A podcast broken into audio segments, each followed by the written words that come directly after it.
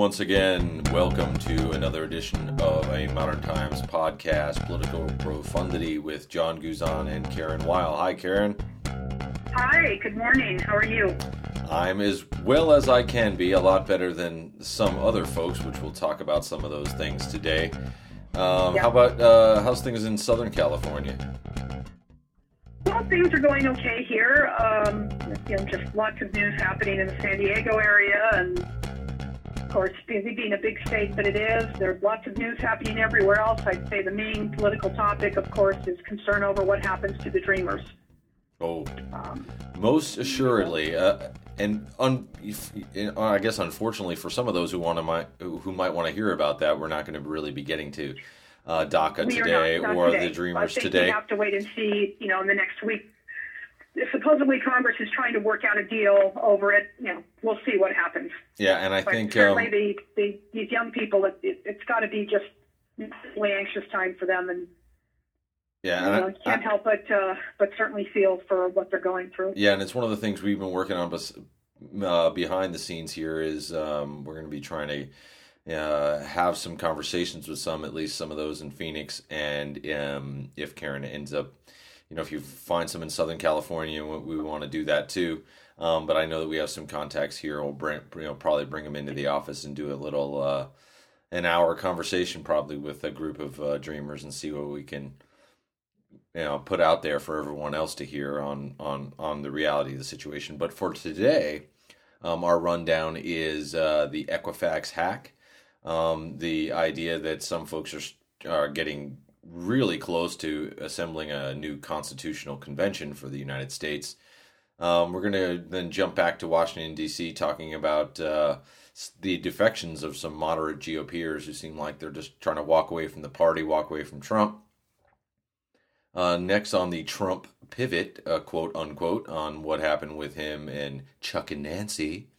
Um, the voter fraud panel in New Hampshire, chaired by um, SB 1070 infamy Chris Kobach. Um, uh, Hillary Clinton's book, uh, What Happened, and the political ramifications of hurricanes, um, where that's what's on our docket for today. You're ready to jump right in, Karen? I sure am. I think all of us. I you know when I saw the Equifax hack, 143 million, give or take, probably a few hundred thousand people um, exposed. Um, Social Security uh, numbers, home addresses. I guess you know uh, mother's maiden name. Hopefully not for Ted Cruz. The fact that he you know what porn sites he was visiting, um, but obviously some some some very sensitive information. Um, you know spilled out there and and you know we talk about a credit firm that's even more um, uh, it has even more ramifications than than some of these other retails the tar- uh, retailers the target hack um, some others um, what did you think when the first time you saw it uh, you, do you feel any kind of personal um, uh, th- you know threat to your own credit well, yes and no. I, I, you know, to the best of my knowledge, I don't think it's affected me. Uh, but I, you know, I don't know that for sure. I, I think often the case with these kinds of data breaches, it usually doesn't hit consumers until later, especially if somehow that information ends up with hackers, ones who can drain out a person's bank account, right, or cause other havoc, or commit crime on their, you know, fraud on their credit card. Well, mm-hmm. that is a crime. Right. Um, so, you know, this just was revealed last week. Uh, and then, of course, then you heard the story of how some upper level executives sold their stock right before this happened. So they must have known something. In fact, it, it's, you know, Equifax did know, and it didn't occur to them until Thursday, uh, you know, in terms of, of some of these basic security questions. I mean, people didn't ask Equifax to vacuum up all this data on them. Uh, and it's certainly not their fault. I mean, you know, yes, when we go online and we buy things, when we do all kinds of transactions now, we're giving up personal information. That is part of that give and take. But at the same time, there's an expectation of these companies when they say they're not going to sell your stuff that they don't. Um, and that they do everything they can. And in fairness, to Equifax perhaps it did. Look, we can, you know, we had an election hacked. Okay, yeah, you know, how right. hard is it for this kind of uh, you know breach to happen to a financial company. Not hard at all. Um, but and I, I think people obviously are looking at this with alarm. It doesn't seem like the other shoe, in my opinion, hasn't dropped on this yet. I think Equifax has not handled it well. Apparently, though, they're going to set up, they're going to waive fees for the next 30 days who on people who want to freeze their credit files. I mean, just 30 days. It should be a lot longer than that. Right. Yeah. Yeah. Uh, I, you know, I guess I guess a year of tone deaf, and apparently there was some, shall we say, uh, unethical behavior on the part on the you know part of it, some of its upper management. Sure. Yeah. I mean, you know, it's got to be it's got to be um, uh, you know unnerving when um, you're the monitor of credit uh, and now you're getting hacked and you might be damaging people's credit. Um, you know, it's just a you know whether it it it it brings up a greater discussion over how we create credit and how the you know the general economy runs today it was a totally different thing when they kept these private files. Now everything's online and it becomes i mean that's been you know kind of the uh, the category 5 uh, storm hitting miami i guess um, you know in, in in in hacking has always been you know these credit firms and how much they have and how important it is. If somebody can hack into what can they just do to your credit? And what could it do to the economy um, so, you know, a, a, a, fairly large deal. And do, do you think it really, you know, that's the important thing that the, you know, to take away from it is, is, is, is how vital and, and, and how we really kind of give all of this information and, and thereby, you know, power to a certain level to these credit firms. Yeah, they, I mean, you know, the argument whether they have too much power, well, that that train has sailed. So yeah. Uh, uh, bad joke, but you know, yeah, of course they have too much power. They have this kind of information, and and, and in some cases, you know, people don't, you know, willingly give it to them. Um, but I, you know, there needs to. We'll see. We'll see what the Justice Department does about this. I suspect nothing. You know, what if it can do anything or if Equifax actually decides to, you know, get its act together, find out exactly what happened, and make sure that its customers are not harmed by this. Uh, you know, I think just the lesson here, and it, there's nothing new about this. People need to be extraordinarily careful now in this era of, of what they, what kind of information they give to companies, because there's just no guarantee any of them can protect it. I've always believed from the beginning, no matter how fail-safe a program, uh, you know, a data program may be, there's always going to be somebody who's a little smarter and can get into it. Sad but true. Mm-hmm. And that's just that's that constant race that we're always going to see in the era of you know online commercialism. Yep. So let's you know we can only hope that this isn't a much bigger breach and that the, whoever took this or however this whoever if, if the information was obtained by a third party that they don't do anything further with it. And that again that equifax fixes this as soon as possible. I'm, I'm not holding my breath but if, if it does good good for the company. Better yeah. better still for the consumer. Right. And and and and for anyone you know before we move on and for anyone else who's also interested there are um, I guess now they're they're uh, uh, going to provide 30 days of frozen credit for free, so you can freeze your credit so that no one can do anything with it. Um, a year of credit monitoring and some other things, uh, but be careful in there. I guess when you signed up for their year of credit monitoring, you you uh, waived your right to sue them in case anything went wrong with it. Um, but there's a lot of details to it. Um, and it's a little bit different. You know, a lot of times these hacks come and go. People don't pay attention.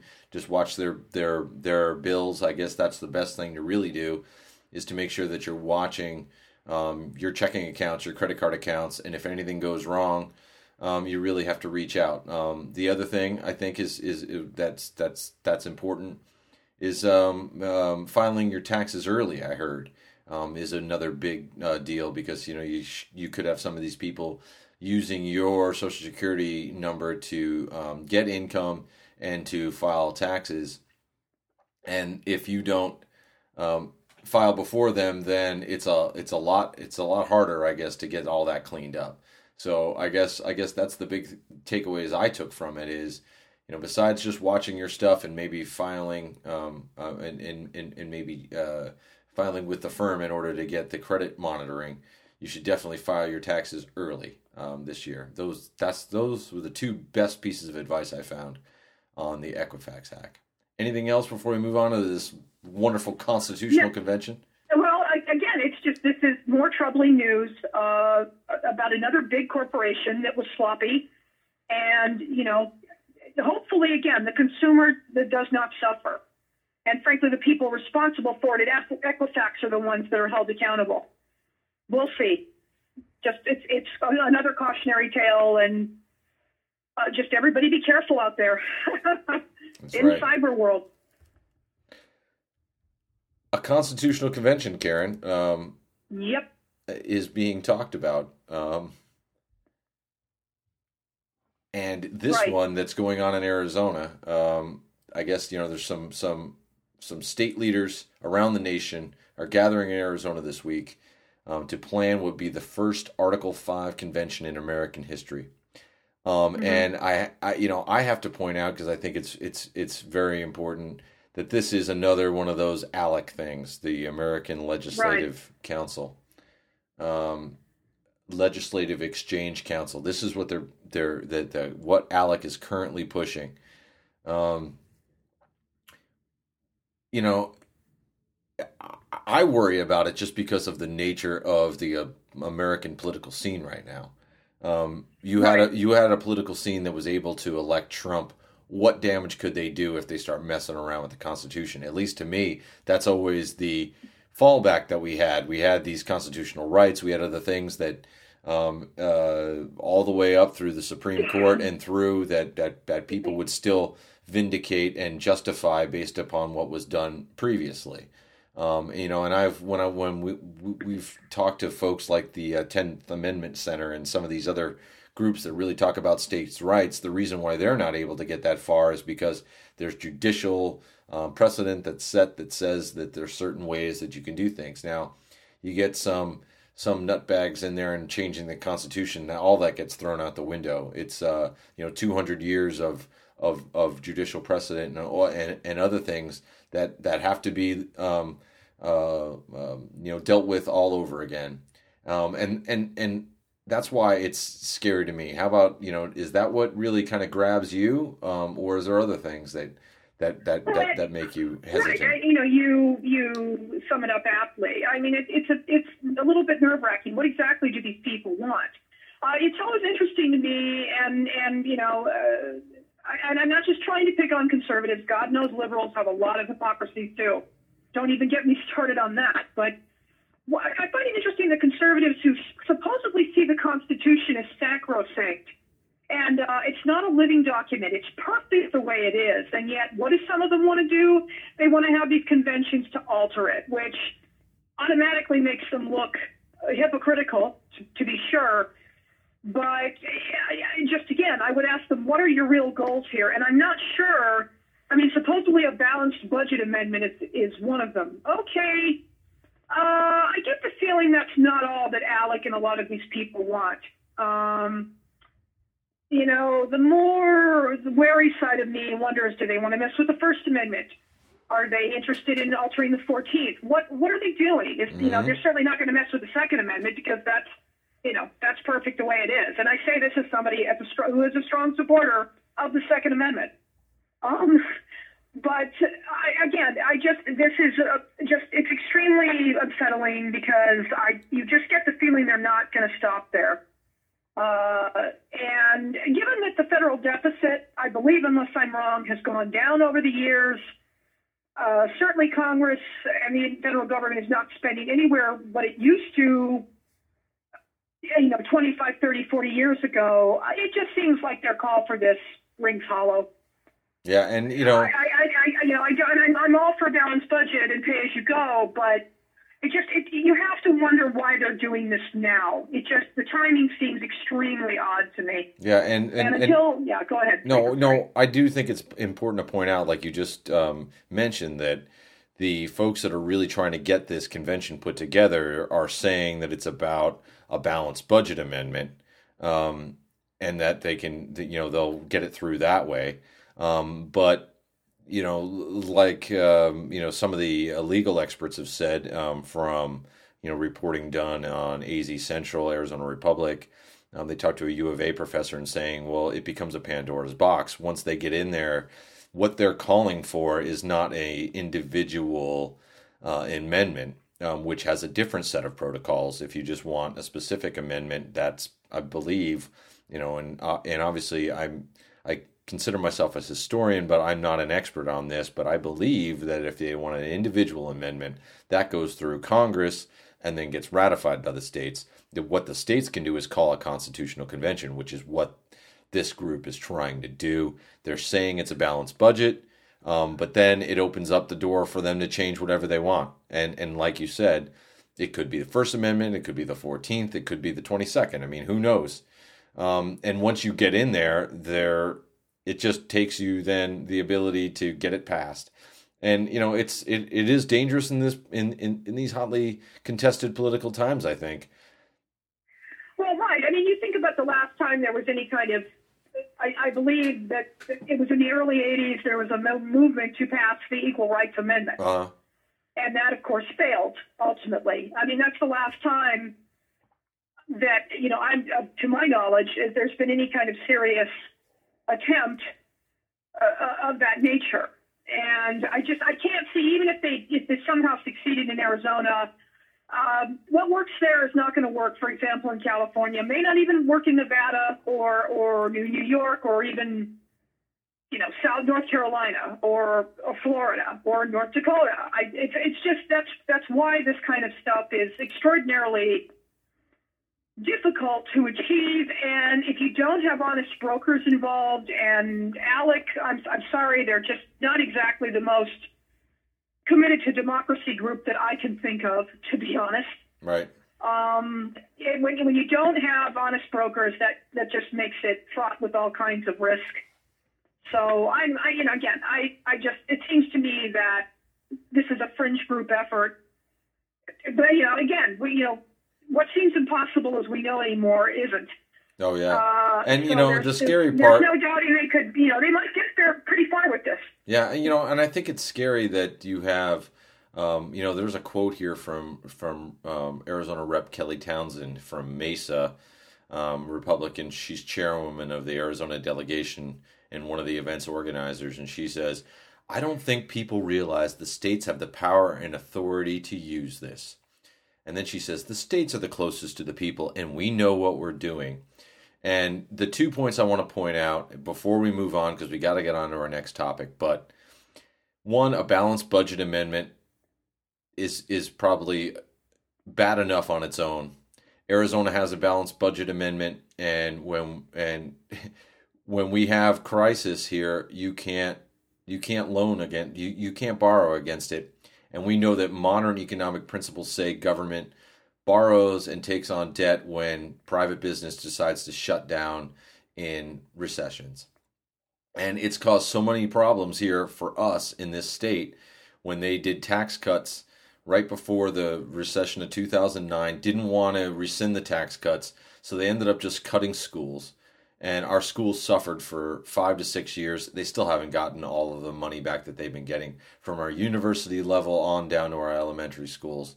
And you know to a certain level government has to has to borrow and it's not the same you know and i know the same old political argument is well i have a checkbook and you know well, i have to balance my checkbook but government's not the same and if you want a stable system no, you have to have you know i mean it's keynesian economics right is that government borrows when when when the recession hits and if you don't have that you can be simple you can have your simple thought you can talk about things you can you know, be like Kelly Townsend and say, we know what we're doing, but you don't. And, um, I, you know, that's the thing that scares me the most about is that you have, um, you know, people without any good background in anything but ideology, not any kind of uh, scientific method to why you even want to do things. So they want to get it for the balanced budget amendment, which is maybe um, a poison pill for our country, whether we know it or not. And I don't know if if if you're fine, let's move on to the next one because now I'm just yeah. getting myself depressed.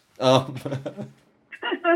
well, I, you know, let's hope this doesn't get very far because I just it, it's just again, given the players involved in this, yeah, it's just not a good idea. No. Um, the next one is that it looks like there there have been a fair number of moderate and non-moderate um, Republican congressmen, senators who have decided to step down. Um, you know, we have on the list the recent, um, I guess, is Dent Reichert and Ros-Lehtinen. Um, Ileana Ros-Lehtinen of Florida, a longtime Cuban American Republican who is rather critical of Donald Trump. Yeah, and you know, I mean, um, besides the fact that you had uh, Jason Chaffetz, um, you know, announce his retirement earlier, um, you know, a lot of incumbent Republicans just don't seem to want to be back.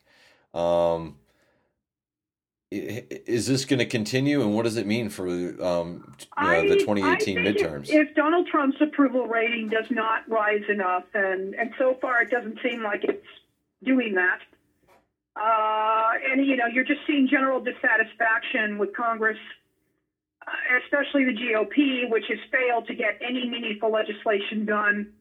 You know, we'll see what happens this month uh, and I, I just think some of these Republicans are looking at their party and realizing it's just this is not a it's just no longer the party they were that you know that inspired them years ago. Right. Uh, it also may be, and I've not looked at polls for any of these people. It may, I mean, Ros uh, Lehtinen had announced her, you know, her retirement some time ago, but it could be Dent, Reichert, and uh, Dave Trott in Michigan are looking at polls, and it may not be in their favor.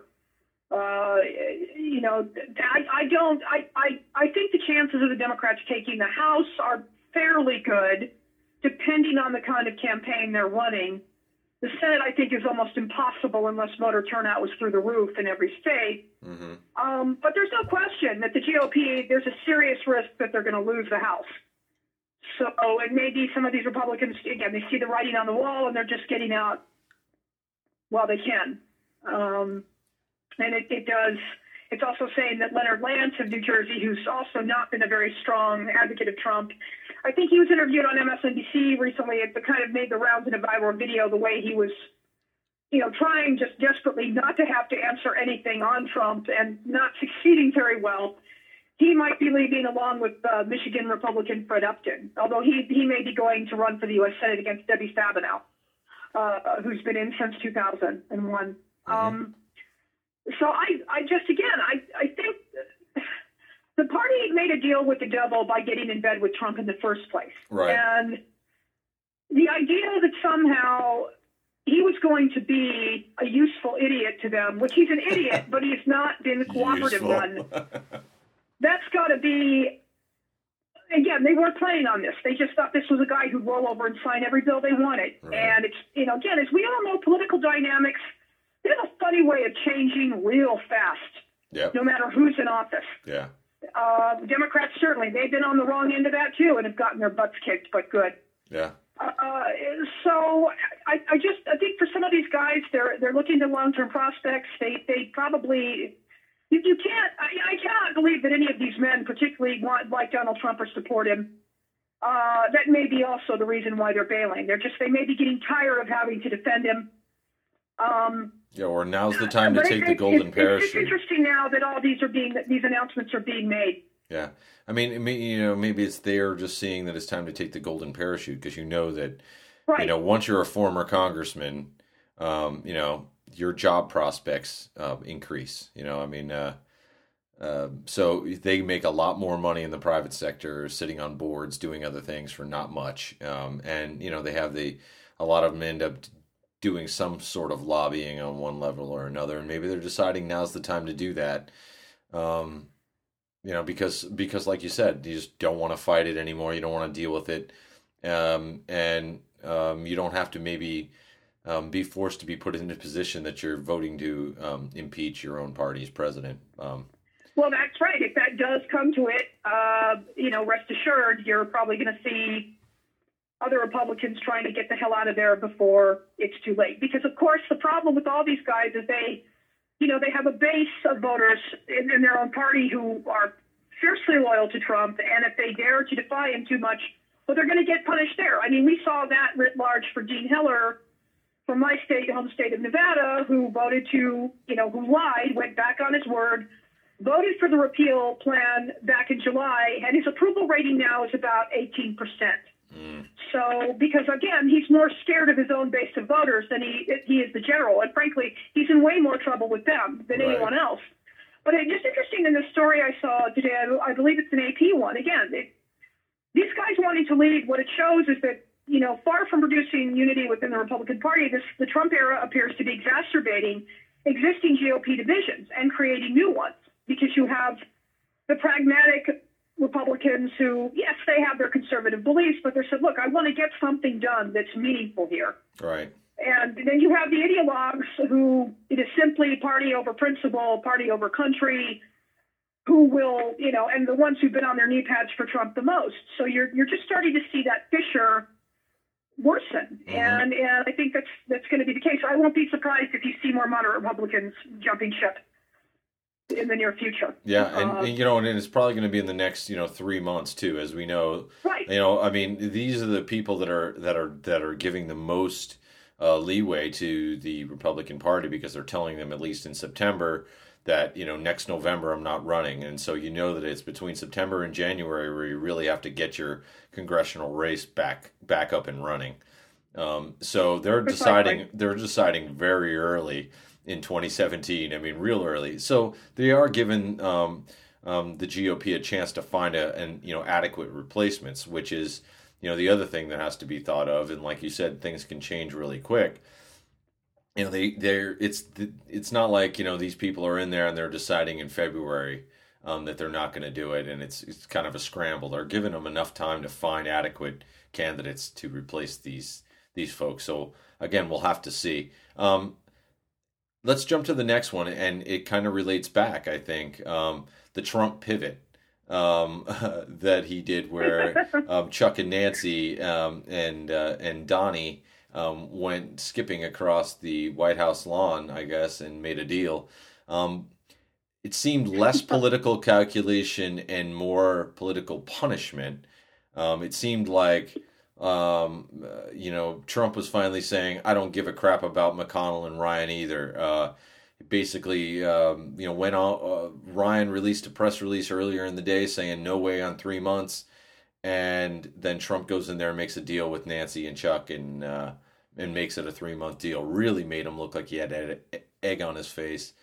Um, you know, what was it to you? I mean, some people are saying it's a pivot. Some people are saying it's an appeal to Democratic voters, which I think Trump has no hope for. He might as well, you know, um, become Caitlyn Jenner, um, and it's not going to matter, um, you know, to to to to certain people.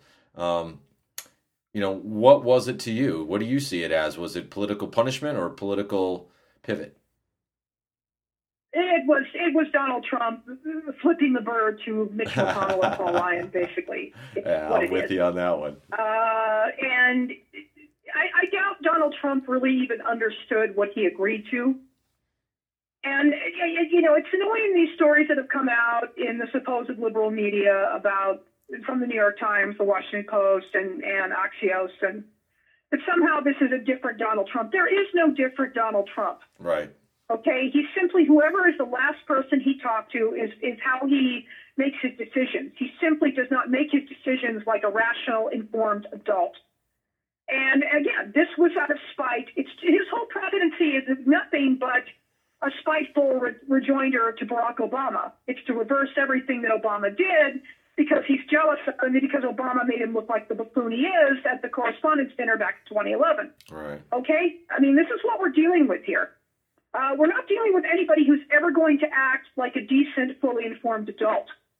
And the funny thing is, too, both Pelosi and Schumer cleaned his clock.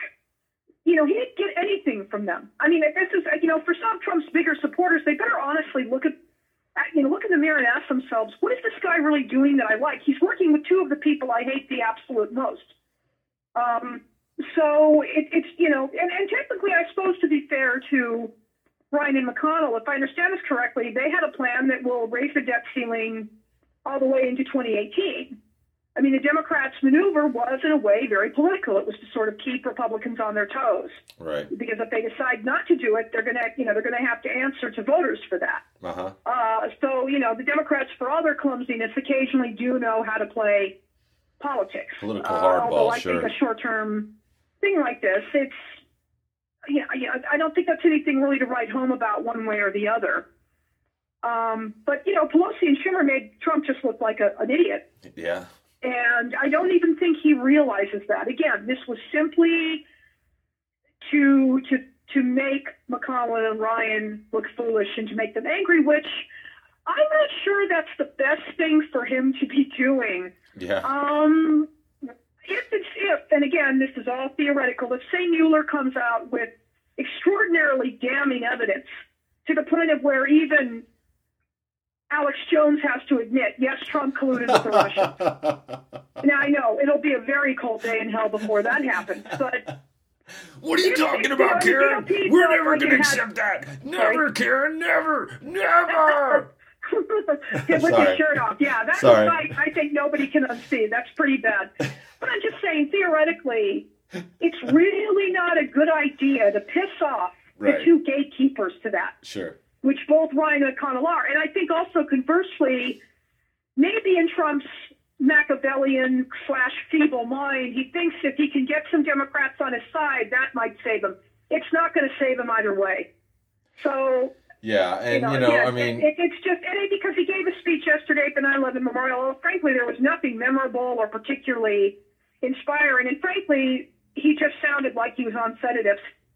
Um, it was just not a particularly impressive moment. It, it's it's kind of a just as a again, I don't. There wasn't even a lot of reaction to it, which tells you how lackluster it was. well, I think Trump is you know, you- somewhat boring. He's he's somewhat bored already because when you're Yeah, yes, when he did. When you're the most him. It's it's about this horrible day in our history that he couldn't give a, a hoot about anyway. Yeah Given you're all the lies he told, not only about seeing Muslims cheering when there were none, and just horrendously crass remarks he made in in, in the aftermath. Uh, this is you know, this guy doesn't give a damn about that.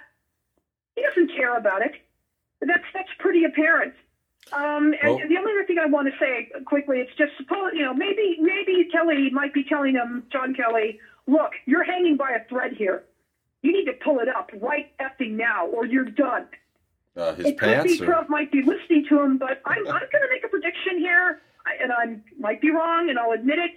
The next big allegation coming from the investigation, watch him go berserk, because that's what he's done every time when he's had to try to divert attention from it. So this new, there is no new Trump.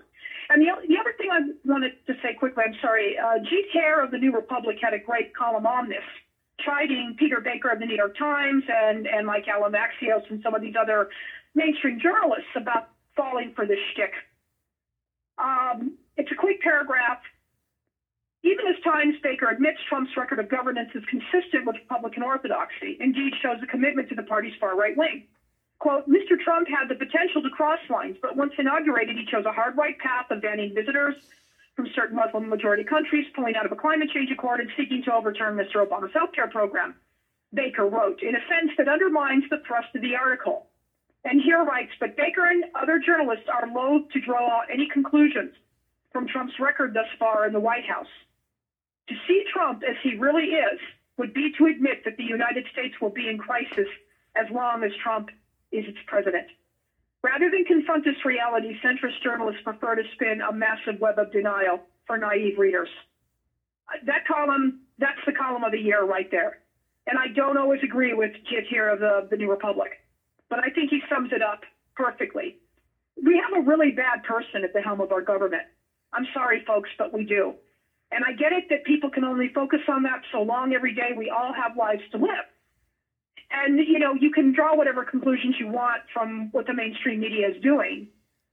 But, uh, you know, this is just this, you know, this bizarre gap that we see going on between what the media is covering and I think what most people think and just what Trump himself is doing. Right. Yeah, it's it's it's you know to and then to even take it to another one of the reasons why this is a not the normal presidency or not the normal president is the voter fraud panel and what he said about our election, which um, Yeah. and then he has you know again the SB 1070 um, infamous uh, cretin uh, Chris Kobach, um, who is now even taking it even further. Um, Right. well, how do you feel about this panel? I mean, I think I know, but why don't you explain it to our listeners? Well, as as most people know, of course, let's go back to 2016. Go back to Hillary Clinton's election loss. She may have lost the electoral college, but she won by more than 3 million votes, which is one of the biggest margins in history. Right. Now, of course, Trump has continued to, although he's kind of toned down again, it may be Kelly telling him, Kelly telling him just to shut the hell up right now, but that supposedly millions of illegals voted. So then he decided to get Chris Kobach, who has a very notorious reputation, as I'm sure you in Arizona know from his work with lawmakers there Right. uh, about the 2010 uh, law, see your papers bill, uh, to to uh, have a panel looking at voter fraud. Uh, it's being it's happening right now in New Hampshire, and of course, Trump claims he actually won that state. He didn't, based on all other accounts. Now there was a very close U.S. Senate race where Kelly Ayotte lost, not by a whole lot, to be fair, uh, and Jeanne Shaheen prevailed. And of course, Trump has insisted that Ayotte actually won that. Interestingly enough, Kelly Ayotte has not really had much to say on this. Like, you know, she, I think she's acknowledged that she lost, and she just wants to move on with her life. Um, so there's, you know, and he's got a panel that is all white, all male. Uh, has people like Hans von Spakovsky from the Heritage Foundation, John Lott, who's a gun rights advocate and who's made some pretty serious allegations and, and notions about gun ownership in this country. In fact, it makes me wonder why exactly is he on a panel about voter fraud? His specialty is guns. If you want, you know, fine. But I don't really care what this man has to say on election integrity, to be completely honest. Now, there's one Democrat who's on it. I believe his last name is Gardner, William Gardner. He's the Secretary of State for New Hampshire. He's taken some flack for being on it, but he said, look, they've asked me. I want to be part of this. I'm not a lackey for Trump. I'm, I'm here to try to see maybe, you know, is there any validity to what they're saying? Right, it- and also you know, to be able to have him, his insider- Right, but it, it just seems like a very stacked panel. Sure. Kobach is another bad actor in this. There, it's just, I'm sorry, there's no reason to take anything they're doing seriously.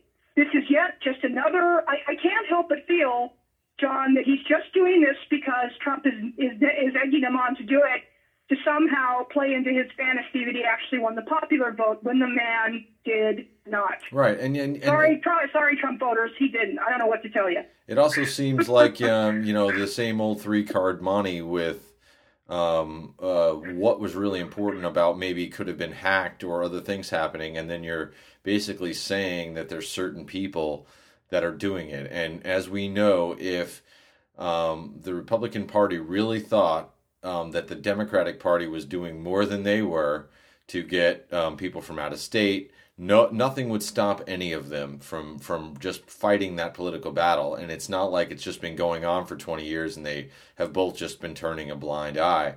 Um, there's you know republican democrat uh, secretaries of state from across the country. Every single one of them not one of them says i think my votes are fraudulent and here's why please help me federal government no one has done that um, not Right. a single Secretary of State has said that their that their their their their system isn't working. Now it can go to different levels. Of course, they're the ones who oversee voting panels, and people aren't aren't usually want, especially people who are elected, don't usually have the motivation to say, "Look, I made a mistake."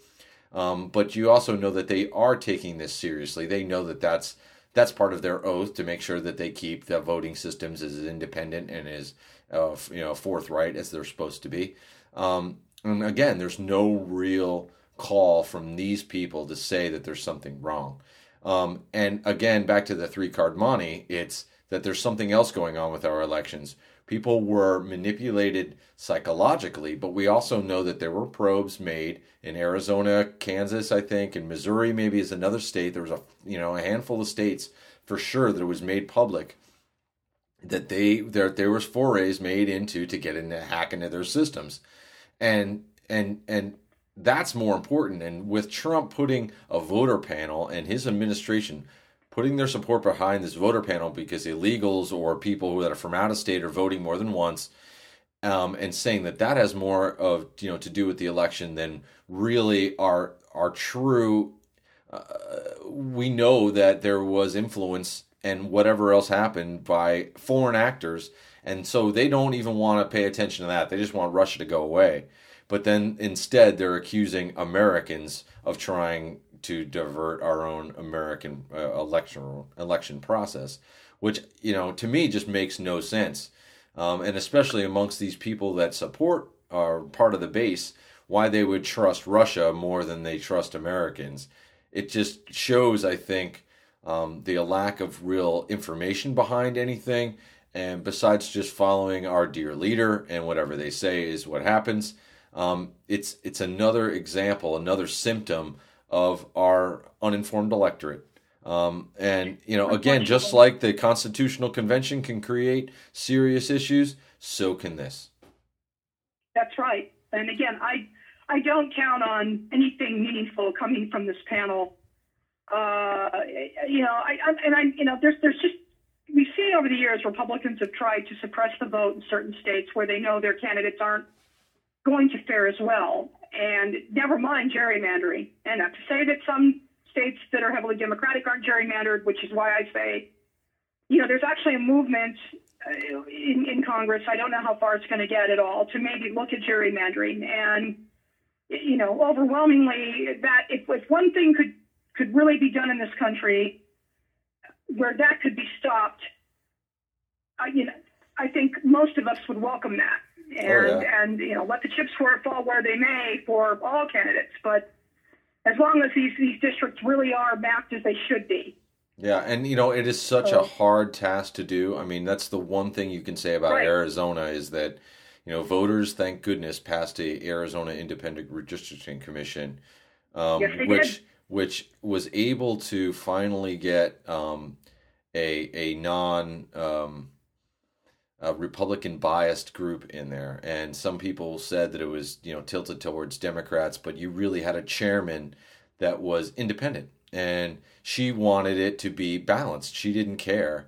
It ended up so that you know they the Republicans who had ran it the first time it went through because it goes on a ten year rotation involved with the census. Once the census comes out, um, they usually do a lot of their work in the first two to three years doing this, and then the last few years they do nothing um, unless they're fighting um, uh, legal battles, which is what they're doing in Arizona again. But long story short is, um, you finally had a balanced um, uh, uh, congressional delegation here. There's a slight Republican um, uh, majority here, and so what ended up happening? You you had it's five to four. Um, the Republicans always had it as six to nine before when they controlled it. Um, and so, you know, they at least they made it balanced, and there's still that ability that it can go five to four in either way. Um, and and and so, and it usually won't get any worse than that.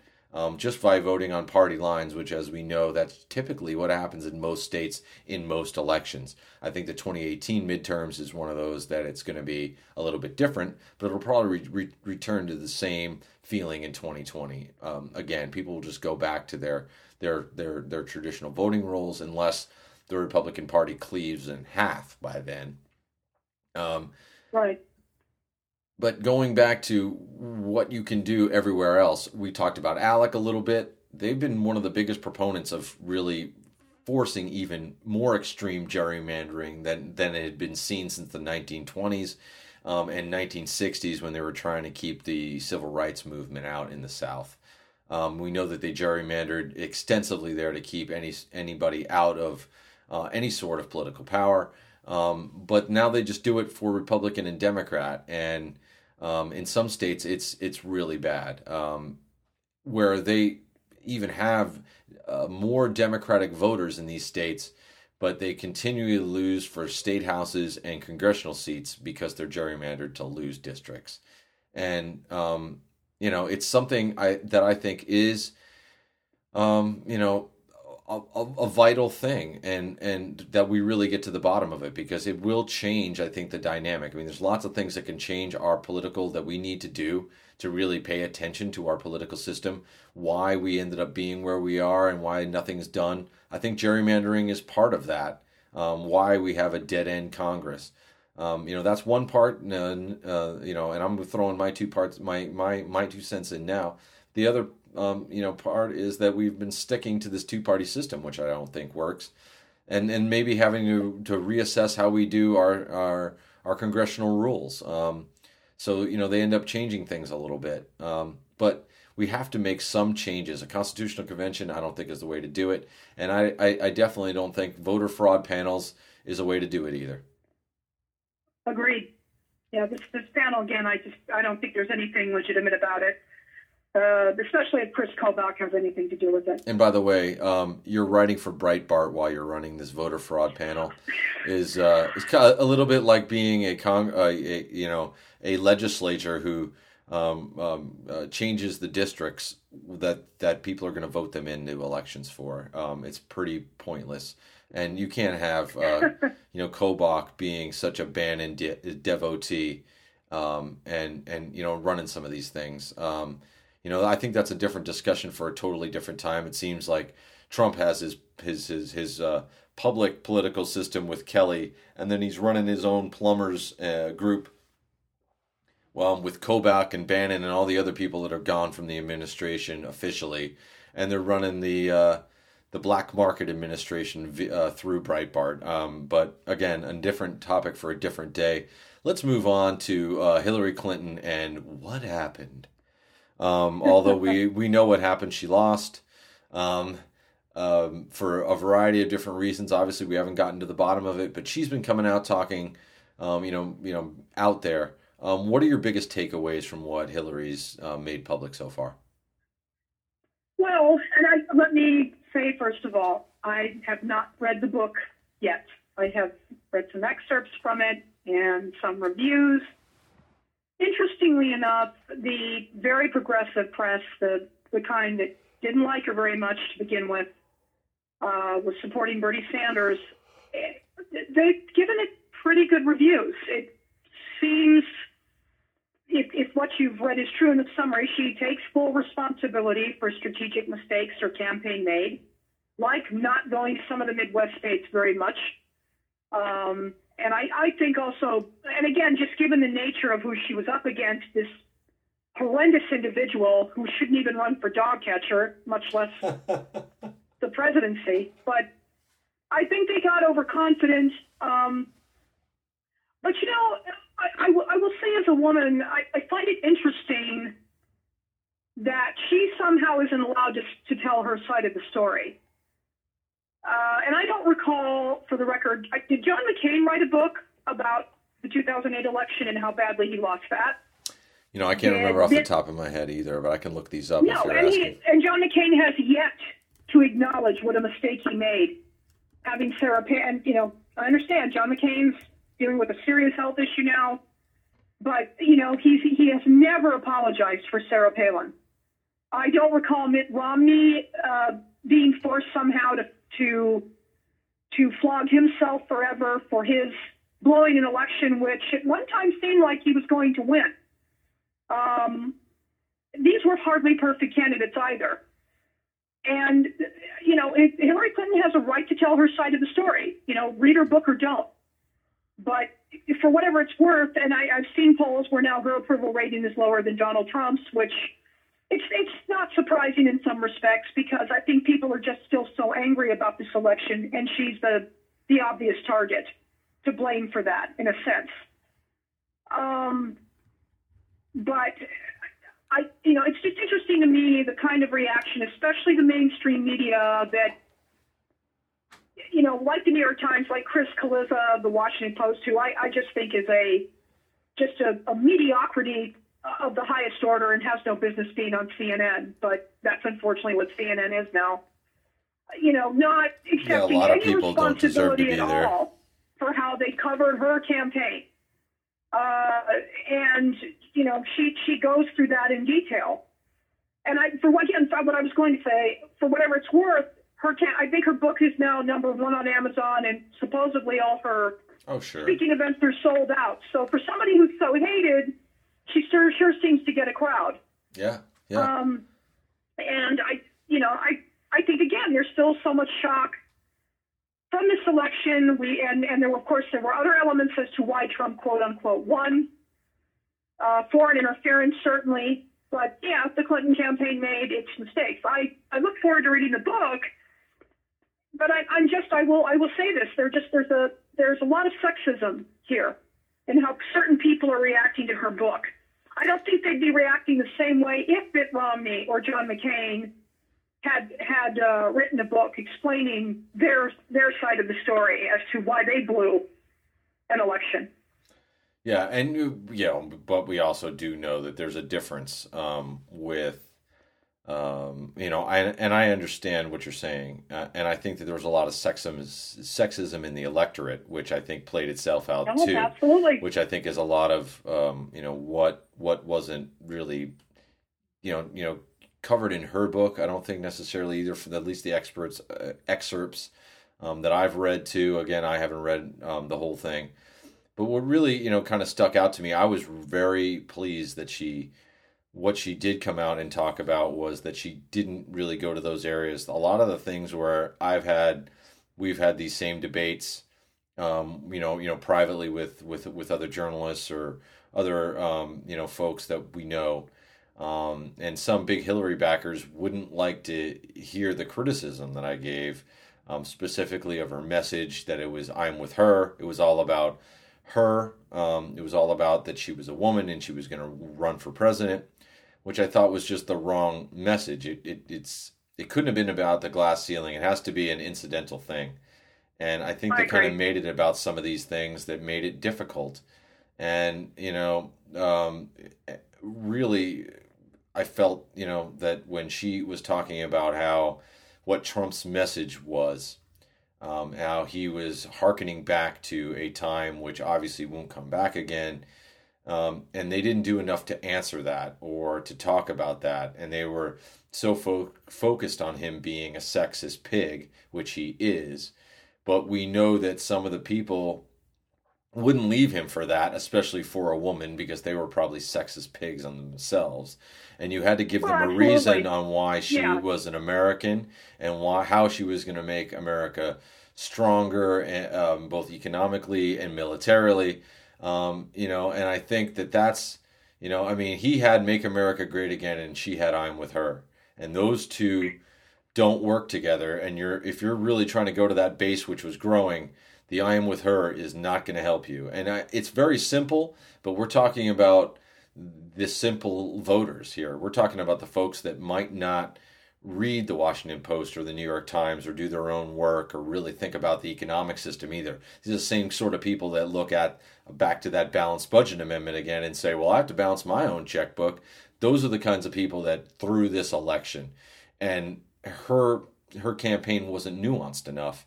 And I really think her admitting those things, and especially publicly, I think, you know, that's one of the reasons why I think it was so important for her to write the book, is that a lot of people were ignoring her, or she wants to go away or do other things.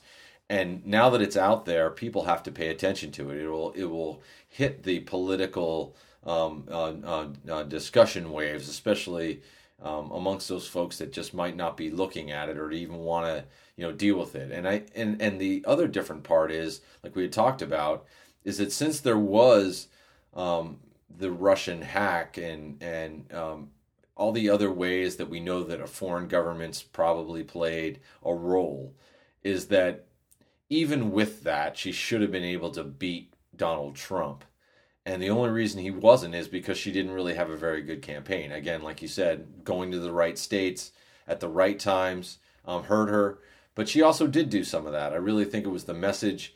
And unfortunately, that, you know, that backlash for her being a woman was literally there.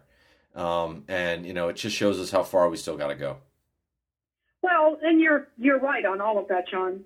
However, I uh, remember she had a fairly good lead ahead of Trump yeah. until James Comey came out with that final announcement. And I personally believe, I think Nate Silver has said it swayed about two or maybe three percent. Right. But I, I knew when that happened, I thought she's going to lose about 5% of the vote, and that's not good. Yeah. So there's no doubt. Look, a lot of things affected this election. And, well, you and, know, and you also, and, I mean, Clinton is responsible for some of them, and some of them she definitely isn't. Right, right. The no, no, I, I totally agree. Annoying, and I, I'm sorry. Um, I completely. It's, just, it's annoying to me that her detractors say, "Well, she should shut up and never say another word." No. Really, I don't think they'd be telling John McCain or Mitt Romney to do that, and nor should Mitt Romney or John McCain have to shut up about you know, telling from their point of view why things didn't turn out as oh, I hoped. completely agree with you on that. I mean, it's it's only going to Yeah. make for stronger candidates going forward for her to to at least admit what she did wrong, and I think that that's that that's Yeah. fine. You know, I mean, but you know, if we really want to talk about the biggest thing that that that cost Hillary Clinton the election was the fact that she bled voters and and Trump never did. And for what I mean by that was that you had That's a lot of right. you had a lot of people that if there was no Green Party, there was no Libertarian Party, they would have voted for Hillary. If it was a, just a contest among a lot of people between Hillary and and Trump, um, a lot of people that voted for the Green candidate and that voted for the Libertarian candidate would have voted for her instead. And if she would have had those votes, she wins. And you know what we saw in '92 with Bill Clinton, you had a lot of people left George H.W. Bush and went to Ross Perot, and it cost him the election. And and Yes. so you know, I mean, to me, that's the simplest thing that that is there. And you know, sometimes the libertarian cost the Republican, and I think that happened in 2008 to McCain. I don't think it would have made a big deal, but when it happens on the Democratic side, you're doomed.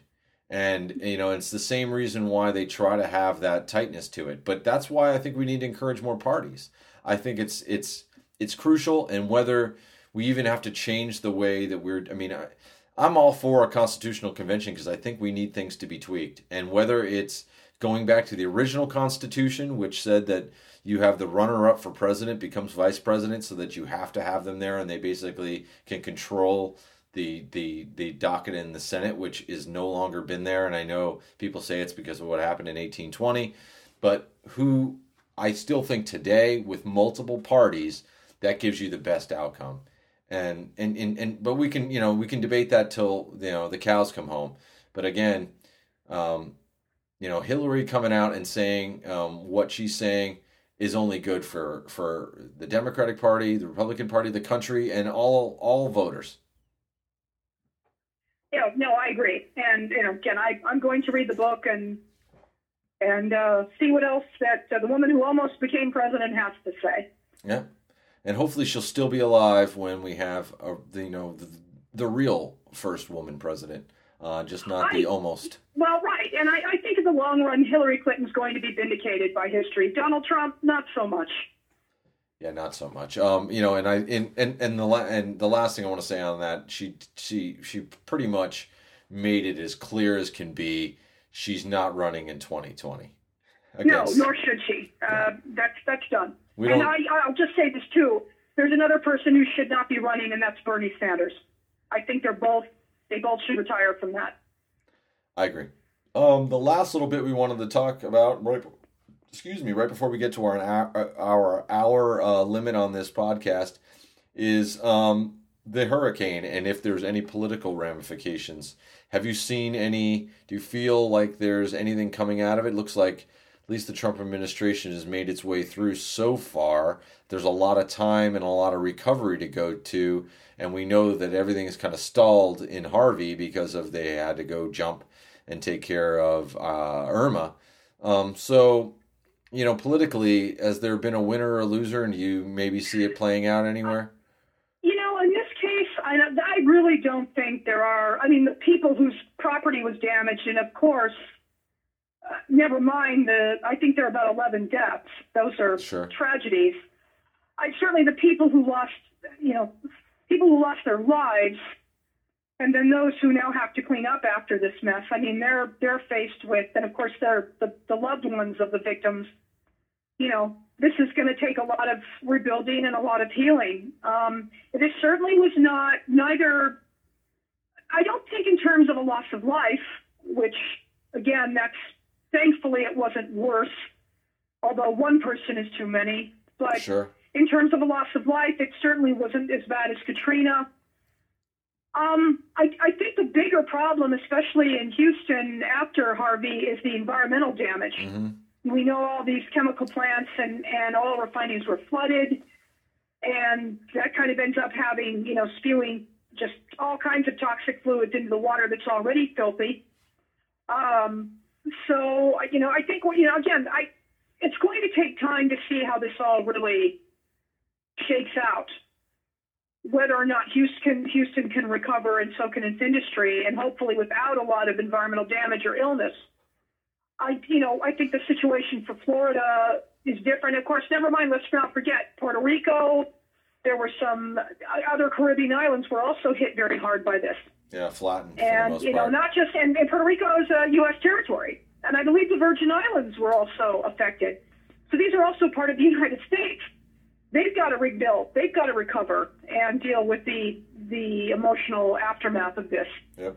I, I think anybody expecting the similar dynamic for the Trump administration with what happened to George W. Bush in 05, that, that just wasn't going to be the case. That's not to say there have been a lot of complaints that the EPA has not been doing its job. Right. But I, I think, again, there, there are a lot of factors as to why. There's just so much going on with Trump already that's bad that this is just a minor thing. Remember, with Bush in 05, he just won re-election by a fairly good amount. Uh, although, although you know, he was already starting to have problems in his administration. 05 between the Social Security plan failing miserably, Karl Rove being exposed, and then of course Katrina, which showed that basically these guys were completely caught flat-footed and unprepared. And this hit Bush harder for everybody looks at Trump as incompetent to begin with. I think for Bush, it came as somewhat as a shock. Right. And that, that sort of was the beginning of the end of his administration in terms of support or yeah, definitely real cast legacy. a pall on his whole second but Trump term. is already such damaged goods. This doesn't matter. Right. Uh, I don't think I don't think his administration looks particularly good. I don't think they look particularly bad because they frankly got so many other problems that I think the attitude of these states is we're going to have to fix this ourselves. We cannot depend on them. Yeah, and there's still a long um, way to Um, go, like we talked about. Though there's, I mean, you know, they're, they're talking about you know several hundred billion dollars of damage in Florida. Um, still, Yeah, you know, five million people without power. Um, and you have, you know, um, you know Harvey cleanup in Houston, and they haven't, you know, uh, the EPA, the you know FEMA, all that stuff wasn't funded pr- prior to this. Um, and hurricane season isn't over yet. Um, you know, we can't figure that this is this might not be the last one. Um, and what it No, did won't was be. pretty significant. So, you know, whether it changes the dynamic, it seems like you can't understand that, you know, the federal government again is not your personal checkbook. It needs to have money. It needs to to borrow money. Um, and if you don't, if you know, with this whole constitutional convention, if you had a balanced budget amendment, um, what kind of hurricane recovery could you provide? Because you know, if they didn't raise the you know the debt limit here, what are you really going to do? Um, and you know, people don't understand the ramifications to our economy. Um, what's going to happen to our economy if Florida basically can't do business, um, and if uh, Southeast uh, Texas can't do business too? Is another is another thing to see, and you know, we'll have to see whether it ends up having political ramifications.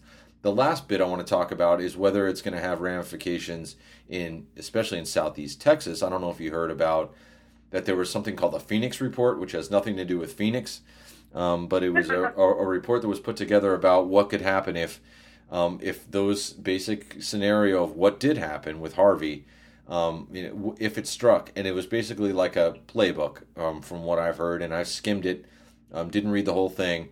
Um, and you've had some experts come around saying, "Yeah, my stomach dropped because I knew we had done this, and we decided that we weren't going to listen to it, and we were going to do what we wanted anyway, and now we have to live with it."